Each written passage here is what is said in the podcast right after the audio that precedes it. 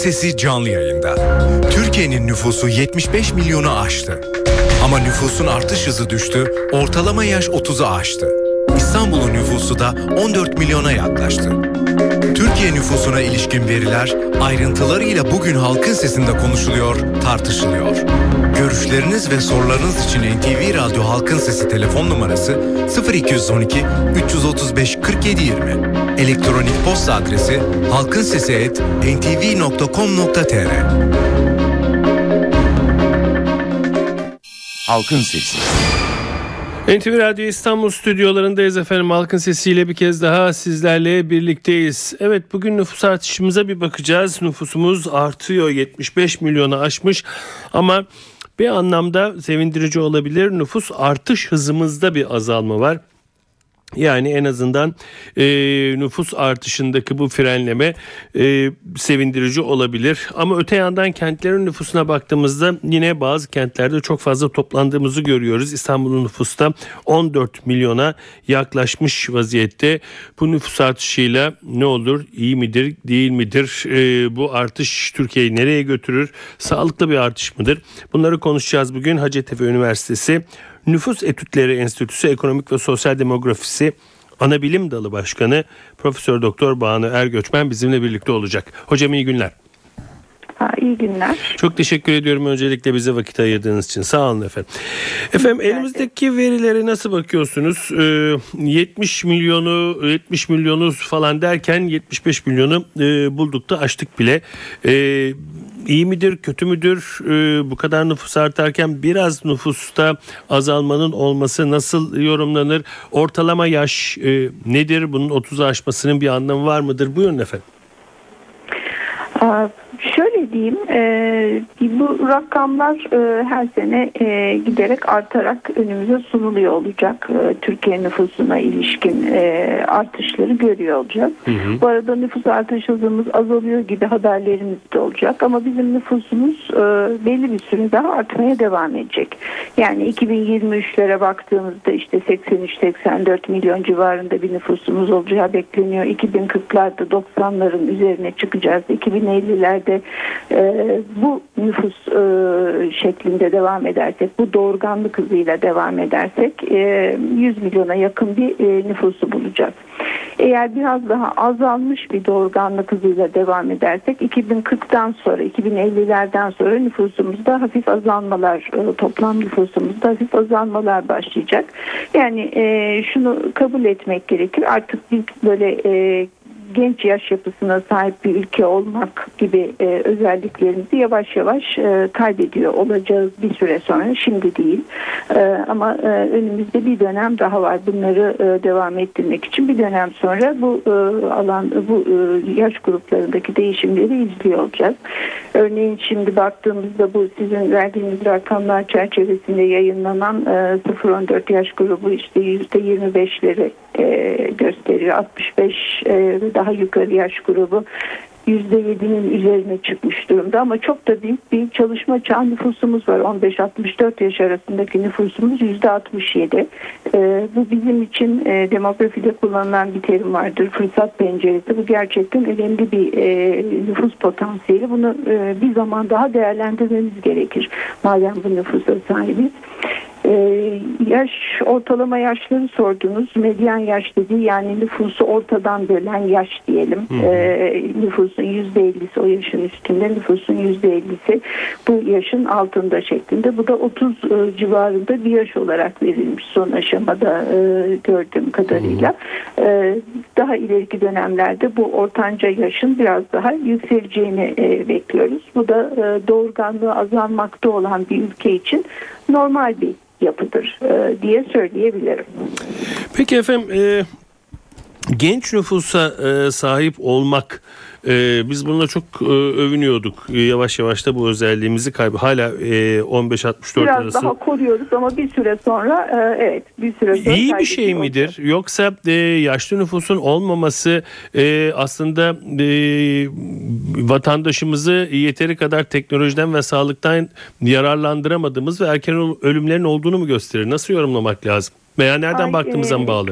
Yani Türkiye'de e, ömür uzamakta bunu söyleyebilirim. Huzur içerisinde söyleyebilirim. Hı hı. Bebek ölümleri azalıyor. Yani az gelişmişlik göstergeleri olarak söyleyebileceğim e, göstergelerden bir tanesidir. E, bebek ölüm hızının yüksek olması. Yani bir yaşına kadar bebeklerin ölüyor olması bu hızda mü- çok güzel bir e, gelişme söz konusu. Bunlar aşağıya doğru çekilmiş Hı hı hı. durumda. E, gelişen teknolojiyle bu teknolojinin yansımasıyla birlikte gelişen sosyal ekonomik e, yaşama koşullarındaki düzenlemelerle ömür uzadı.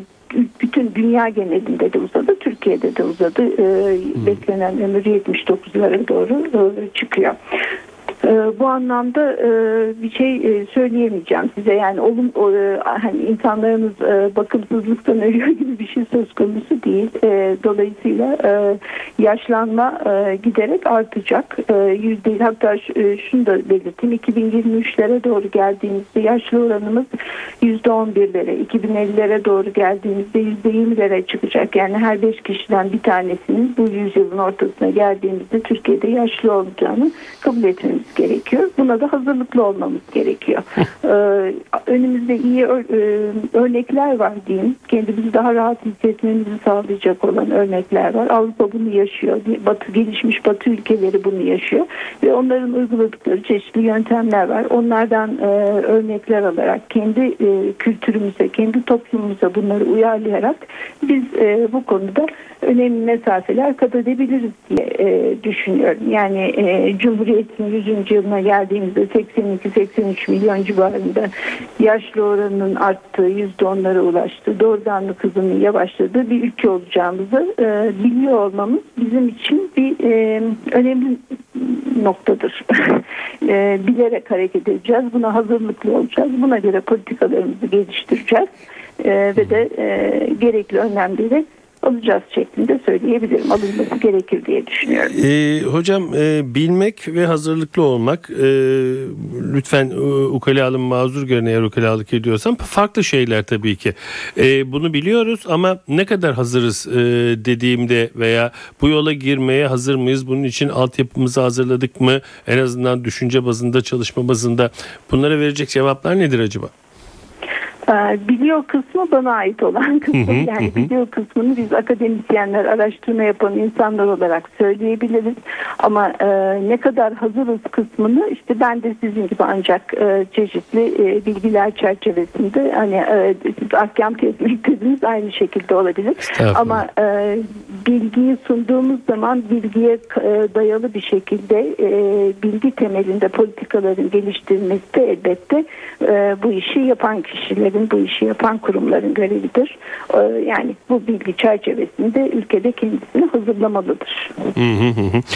Peki e, hazırlamak dediğimiz e, nedir? Yani yaşlı nüfusun artması bir yandan e, benim bakışımda evet insanlar daha uzun yaşıyorlar. Teknolojiden, sağlıktan, sosyal hizmetlerden daha çok yararlanıyorlar. Bu sevindiricidir ama bu bir ülkeye de ciddi bir sorumluluk getirir. O yaşların bakımı ile ilgili. Bunlar için altyapımız ne durumda hocam? Tabii yani sizin de söylediğiniz gibi en önemlisi sosyal güvenlik e, kurumlarının kendini buna e, hazırlamasıdır. E, karşılarında oranlar bellidir. O oranlara hizmet verecek aşamaya gelinmesi bunun için gerekli önlemlerin alınması e, gerekir. E, ne bileyim yaşama koşullarımıza bile dikkat etmemiz gerekir. Ee, benim hep verdiğim bir örnek vardır. Bu genelde e, söylenen bir şeydir. Sadece benim değil. İşte kaldırımlarınızın yüksekliğine, otobüse binerken, inerken e, gerekli olan basamak yüksekliğine bile dikkat etmemiz gerekir eğer yaşlı bir toplum olarak e, nitelikli bir yaşam sürdürmek istiyorsak. Evet. Pek çok alanında yani yaşamın pek çok alanına yansıması var bunun içinde oturduğunuz konuttan e, toplumsal e, çevre içerisinde kamusal ortamda e, yaptıklarınıza kadar uzayan yani bu e, bir dizi e, çeşitli programda uğraşmanız gerekiyor. Bunlara, e, bunları e, yapabilecek kapasiteye sahip Türkiye. Hı hı. E, ne önümüzde ne olacağını da bildikten sonra e, yapılmasında bence e, bir engel olmaması gerekir. Önemli bir fırsatı var önünde. Şu an 15-64 yaş grubu %67. E, bunlara istihdam sağlandığı zaman e, müthiş bir çalışma e, potansiyelidir bu. E, bu daha önümüzdeki e, bir iki kuşak boyunca bunları e, devam ettireceğiz. E, dolayısıyla bu fırsatı da kaçırmamak gerekir. Yani 2035'lere 40'lara kadar olan dönemi iyi değerlendirmek gerekir. Diliyorum ki bunu da iyi değerlendireceğiz. Peki sorumu hazır görün. Akademisyen olarak tam da bu işin içinde olan bir akademisyen olarak bunun siz planlamasını mutlaka yapıyorsunuz. Dediğiniz gibi bilme yönü size ait ama e, bu bilginizi ne kadar e, e, gerekli yerlerle paylaşabiliyorsunuz ve ne kadar bu gerekli yerler e, neyse oralar e, işi yoluna koymak için hazırlıklar yapmaya başlıyorlar. Bundan biraz bahsedebilir miyiz? Geç mi kalıyoruz yoksa daha vaktimiz var mı? E, tam zamandır diye e, belki söylemek gerekir. E, geç kaldığımızı söyleyemeyiz ama tam zamandır. Bu, bu zamanlarda hareket etmeye başlarsak e, geç kalmayız. E, bu işi zamanında e, yakalamış oluruz e, diye düşünüyorum. Hı hı, pekala. Bir de hocam e, nüfusun yoğunlaştığı yerler. Yine galiba e, büyük kentler İstanbul e, 14 milyonu aşmaya başladı. Bu e, bütün dünyada böyle midir yoksa bu Türkiye'ye has bir model mi? Yani kentleşme e, aslında bütün e, dünya dünya genelinde olan e, bir şey. Türkiye'de de İstanbul en kalabalık olarak gözüküyor değil mi? Hı hı. Dünya, Türkiye ülke nüfusunun beşte birini neredeyse İstanbul'u evet. İstanbul ev sahipliği yapıyor. Bunun e, önümüzdeki dönemlerde daha da artacağını biliyoruz.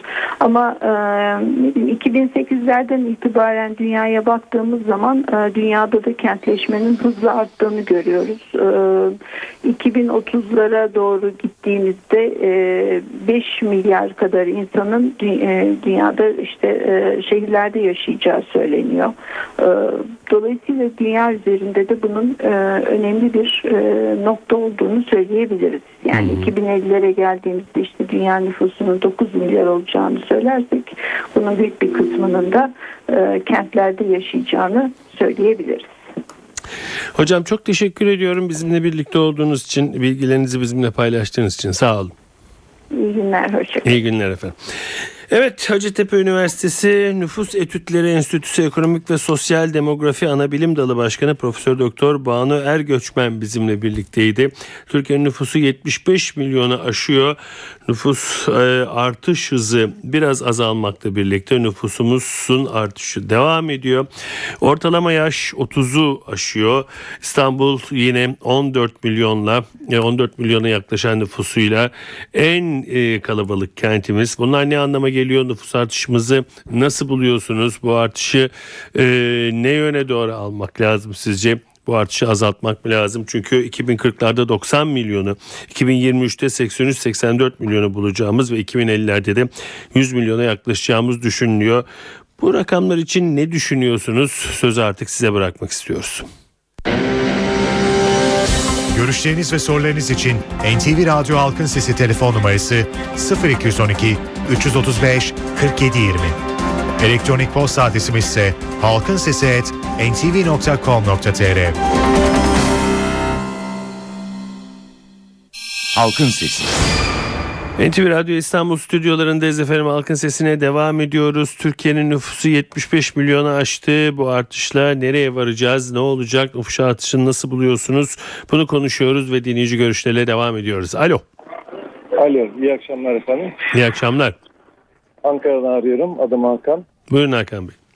Ee, şimdi Sedat Bey ben şimdi bir konuya temas etmek istiyorum. Hı hı. Ee, şimdi bir toplum olarak çok çocuk yapıp cahil, e, niteliksiz bir toplum mu yaratmak istiyor, istiyoruz? Yoksa az bir çocukla nitelikli, düzgün bir sağlıklı nesil yetiştirmek mi istiyoruz? İlk önce çocuk yaparken ya da toplumumuzun, nüfusumuzun artışına bakarken buna dikkat etmemiz gerekiyor bence. Hı hı. Yani bu yapacağımız çocuğu ya arttıracağımız toplumdaki nüfus sayısını neye göre belirlememiz lazım? Toplum olarak bir ana baba olarak bunu belirlememiz lazım. Bunu oturup insanların düşünmesi lazım bence.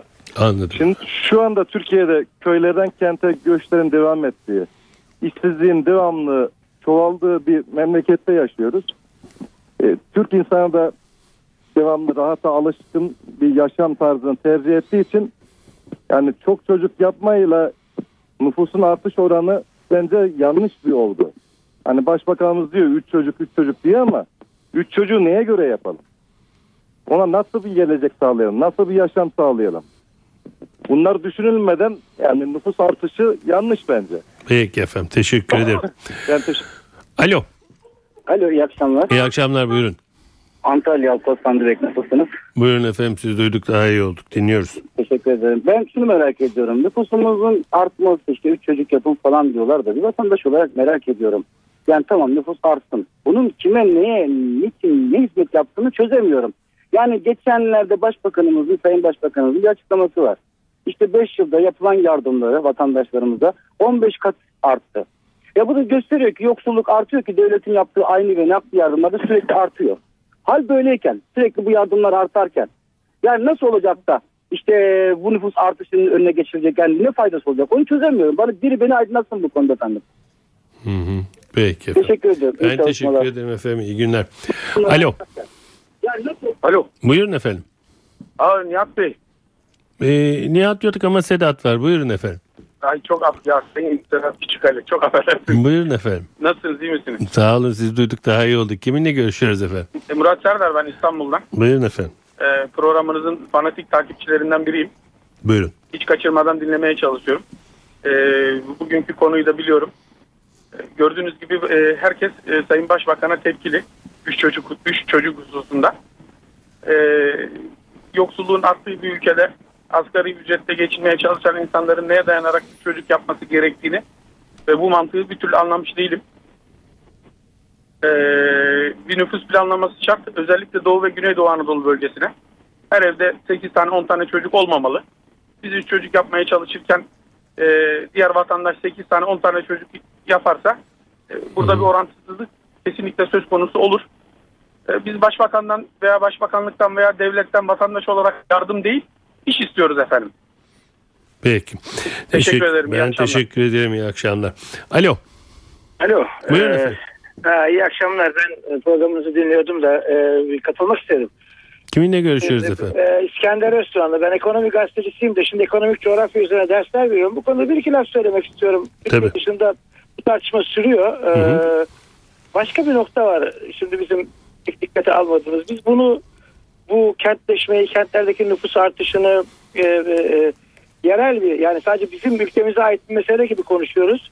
E, ama bu dünyada da tartışılıyor. Mesela Mike Davis vardı. Bizde de kitabı çevrildi. Gece kondu gezegeni diye. Onun şöyle bir iddiası var. Böyle bir öngörüsü var. Bir hesabı var.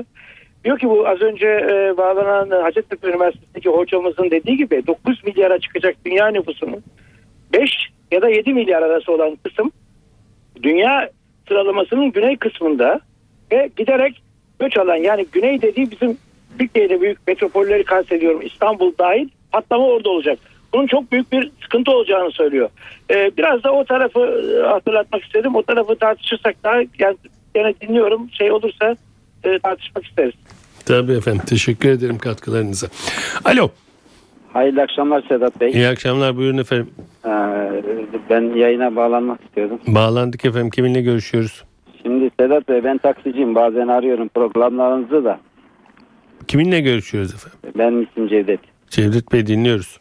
Ee, şimdi Sedat Bey ben üç, bir üç çocuk babasıyım. Allah bağışlasın. Teşekkür ederim. Şu anda taksicilik yapıyorum. Hı hı. Başbakanımız her şeye onu yapın bunu yapın diyor da. Şimdi yani insanların içine insan inmeyince hayat şartları nedir bilmeyince acaba yani biz bir uç çocuğu nasıl besliyoruz bir kimsenin bir haberi var mı yok mu bu İstanbul'da yaşıyoruz Nasıl besliyorsunuz efendim? Efendim Nasıl besliyorsunuz? şimdi Sedat Bey şimdi şu şartlarda yani biraz insanların geçinmesi zor yani her şey çok güzel Hı hı. gözüküyor ama göründüğü gibi değil Zor diyorsun. Şimdi, me- e, şimdi benden pay biç ben bir taksiciyim. Hı hı. Şimdi bize tuttu bir vergi çıkardılar. Hani biz zaten 20-30 TL'ne eve giden bir insanız. Tuttu bir vergi çıkardılar. E şimdi düşünsene evine gidiyorsun. Bu sıkıntıları yaşıyorsun. Para götüremiyorsun. Düşünsene bir de 3 tane çocuğun var. Bakamıyorsun. Bunların giderleri, istekleri. Çocuk yapmak güzel de acaba bakması nasıl? Yani bir çocuğu yetiştirmesi acaba o kadar e, başbakanımıza kolay mı geliyor? Şimdi maddiyeti durum maddi durumu iyi olan insan için zaten hayatta hiçbir şey problem değildir. E bir de maddi durumu iyi olmayan günlük böyle geçimlerle yapanla bu hayat şartlarına acaba bu çocuklara bakma o kadar kolay geliyor mu? Zaten çocuk okutuyoruz. Dershaneye göndermeden, öğretmenlere kurs verdirmeden inanın ki okutmak biraz zor. Bak ben kendimden çocuğumu dershaneye gönderdiğim halde öğretmene ders verdirmediğim halde çocuğa yani bir nottan iki nottan dolayı düşük vermiş. Yani her şey almış başını gidiyor. Çocuk yapmak kolay da acaba bakması o kadar kolay mı? Her şey masa başında oturarak anlatması güzel. Onu yaparız, bunu yaparız ama insanların yaşam kalitesi çok düştü. Yani inanın ki en kötü zaman Ecevit'in zamanıydı. Ben kebapçıydım bıraktım. Bu hükümetten kat kat kat kat iyiydi. Bak size yemin olarak söylerim. Ya ne bir yani hayat şartları çok yüksek. Ne bileyim yani bir pazara gidiyorsun Peki. 2-300 milyondan geçinemiyorsun. Yani Sedat Bey her şey göründüğü gibi kolay değil öyle. Çok Peki çok teşekkür ederim efendim.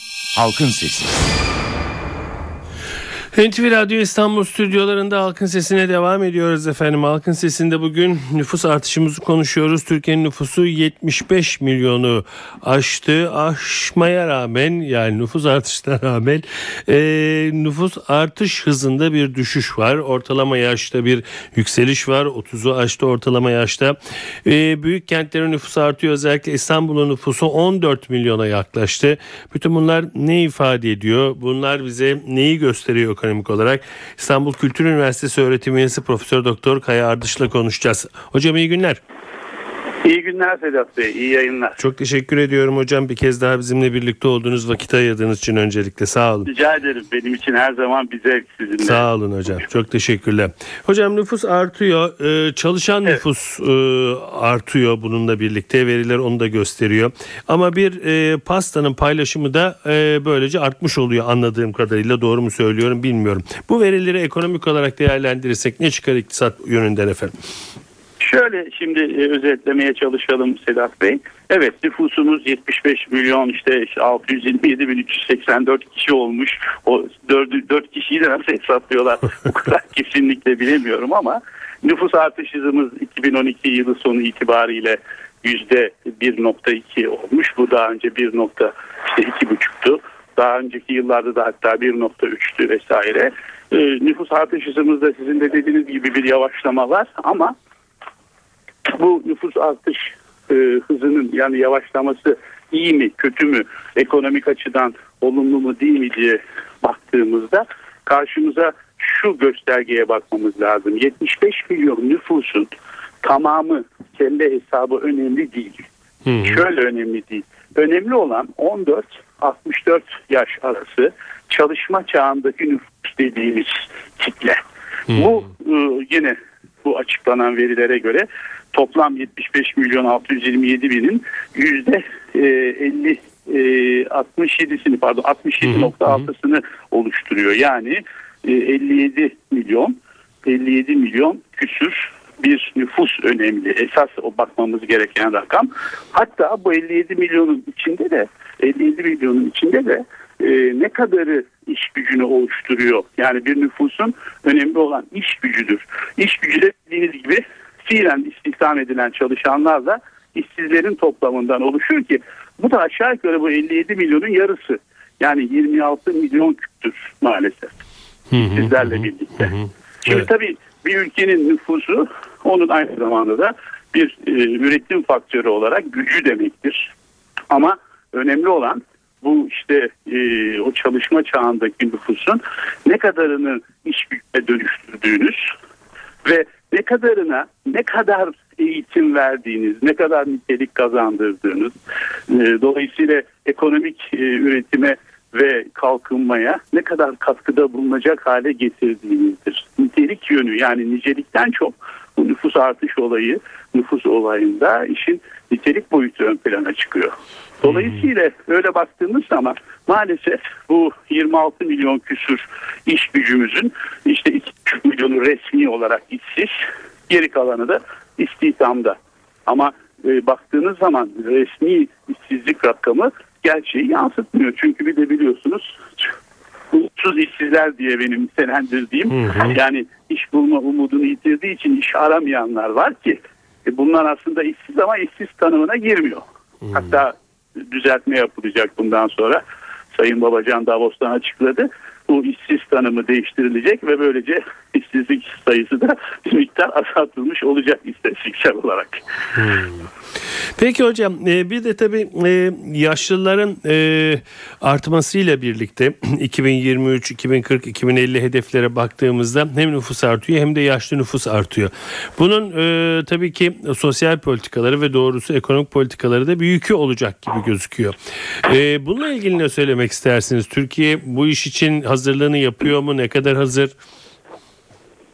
Şimdi Sedat Bey 64 yaş üstü olan grup Türkiye nüfusunun şu andaki verilere göre yüzde 7.5'ini oluşturuyor. Yani 6 milyon 682 bin kişi sayısal olarak.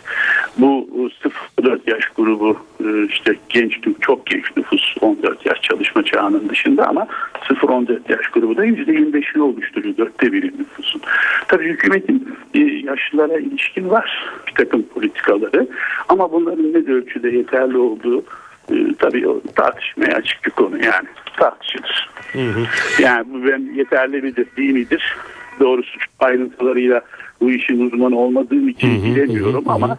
bir e, ekonomist olarak izlediğim kadarıyla yani yaşlıların e, özellikle geçinme koşulları emeklilerin e, ve sosyal güvenlik şemsiyesi dışında olan daha geniş bir kitle vardı. Hı hı. Şimdi hükümetimizin yaptığı gerçekten olumlu işlerden biri de onların büyükçe bir kısmını sosyal güvenlik şemsiyesi altına almak oldu şu son yıllarda ama ne kadar yeterli onlara verilen bu işte emekli e, maaşları veya işte yapılan yardımlar o da dediğim Olur. gibi yoruma ve tartışmaya açık bir konu. Peki.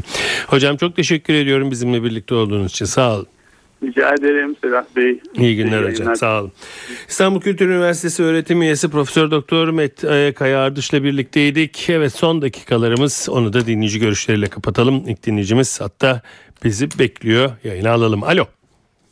İyi akşamlar Sedat Bey. İyi akşamlar. İbrahim Yüksel ben. Buyurun efendim. Bu e, nüfus artışı konusuyla ilgili birkaç şey söylemek hı hı. istiyorum.